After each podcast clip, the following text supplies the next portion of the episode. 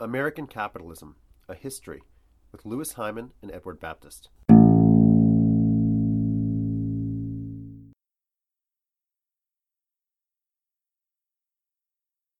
The suburbs. Nothing perhaps defined American life like the suburbs in the 20th century. And the suburbs themselves were a product of not just capitalist investment, but a very particular kind of investment driven by New Deal finance. The suburb. It was a creation of the FHA, an FHA that, in reaction to 30 years of progressive reform, had condemned the idea of urban living, especially the tenement, with its crowded conditions, its squalid air, and all the other features that the tenement provided. And so, as the FHA began to imagine what an ideal environment would be for the American family, they imagined spaces of air and light and greenery and order away from the chaos of the city. And that's how they imagined the suburbs to be. Unlike most imaginations, which are just about flights of fancy.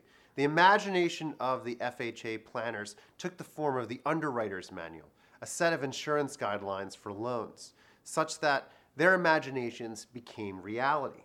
It was a way for these abstract ideas to guide the channel of mortgage lending and development loans into very specific ways for houses to be. So, for instance, in these FHA driven neighborhoods. There were very specific regulations about how streets should be ordered, about what sizes doorways should be so that furniture could be easily moved around, how windows should be arranged. But it didn't limit itself just to the physical environment. The FHA codified a certain vision of population that emerged out of this vision of the cities with its immigrant populations, its mixtures of different races and classes. It sought out a new kind of order that was not just physical, but social.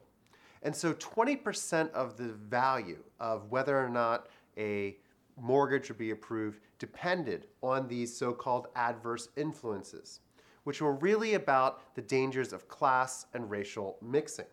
So that if a neighborhood had a mixture of people who were African American, Asian American, or Jewish, it was considered to be of a lower quality than one that was just for so called white people.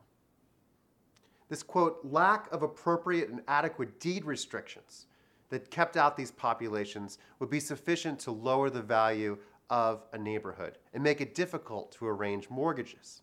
At the same time, the FHA also forbade lending to central business districts of cities, especially urban cores then were deprived of all of this flow of mortgages and capital and investment and development. So it's little wonder then that we see in, the, in this policy the co creation of those two defining spaces of residential life in the late 20th century of the suburb and the ghetto. While the regulations initially forbade all kinds of mixing on certain populations, especially African Americans, it opened up the mixing of other kinds of populations that today we perhaps are not so aware of. Italians and Poles and Slovaks and Bohemians and Irish and Germans and various kinds of Europeans that until very recently had not really been considered quite white. After all, in 1924, a set of laws had restricted immigration, especially from southeastern Europe. And so it was a little surprising that these populations, only 15 years later, were suddenly allowed to mix. In fact, were not considered part of these adverse influences. And so in the suburbs, you see something that is new. The breakup of these old urban ethnic neighborhoods with their old kinds of food, their old kinds of language, and the placement into new suburban neighborhoods that are now defined as white. Historians like to think of this as one of the ways in which these older groups become white by the fact that they are now arranged by class and income rather than by ethnicity. Food is central to all of this. Whereas old neighborhoods would have their corner deli with their strange kinds of meats, the new suburbs had supermarkets. And these supermarkets grew alongside the suburb as a place accessible only by car, which of course most suburbanites had. They would sell a low variety of goods at a greater volume. And thus, they produced a mass kind of approach to food distribution that didn't have the specialty products of the city, but had many different kinds of cheap foods. These kinds of foods were about 12% cheaper than even at the A&P. The A&P, for the first time, is finding a rival in these new kinds of supermarkets, which had very colorful names that were about size, like King Cullen or Big Bear or Big Eagle, various kinds of big animals, it seems. And so these stores had, didn't have just low service, they had no service. They had pick yourself and save. So it's very much like we talked about with the Piggly Wiggly now coming to everywhere in America. Clearly marked prices, clearly marked shelves. And so, cut off from immigration, eating at these supermarkets, everyone began to eat spaghetti but very few people ate garlic. And so it produced a more homogenous, more racially identified white culture, even among groups that just 15 years earlier had been at the center of the most contentious immigration laws in American history.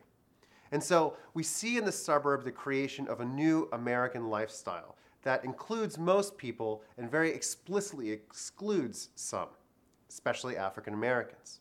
This new suburb would define what it was almost to be white in the late 20th century.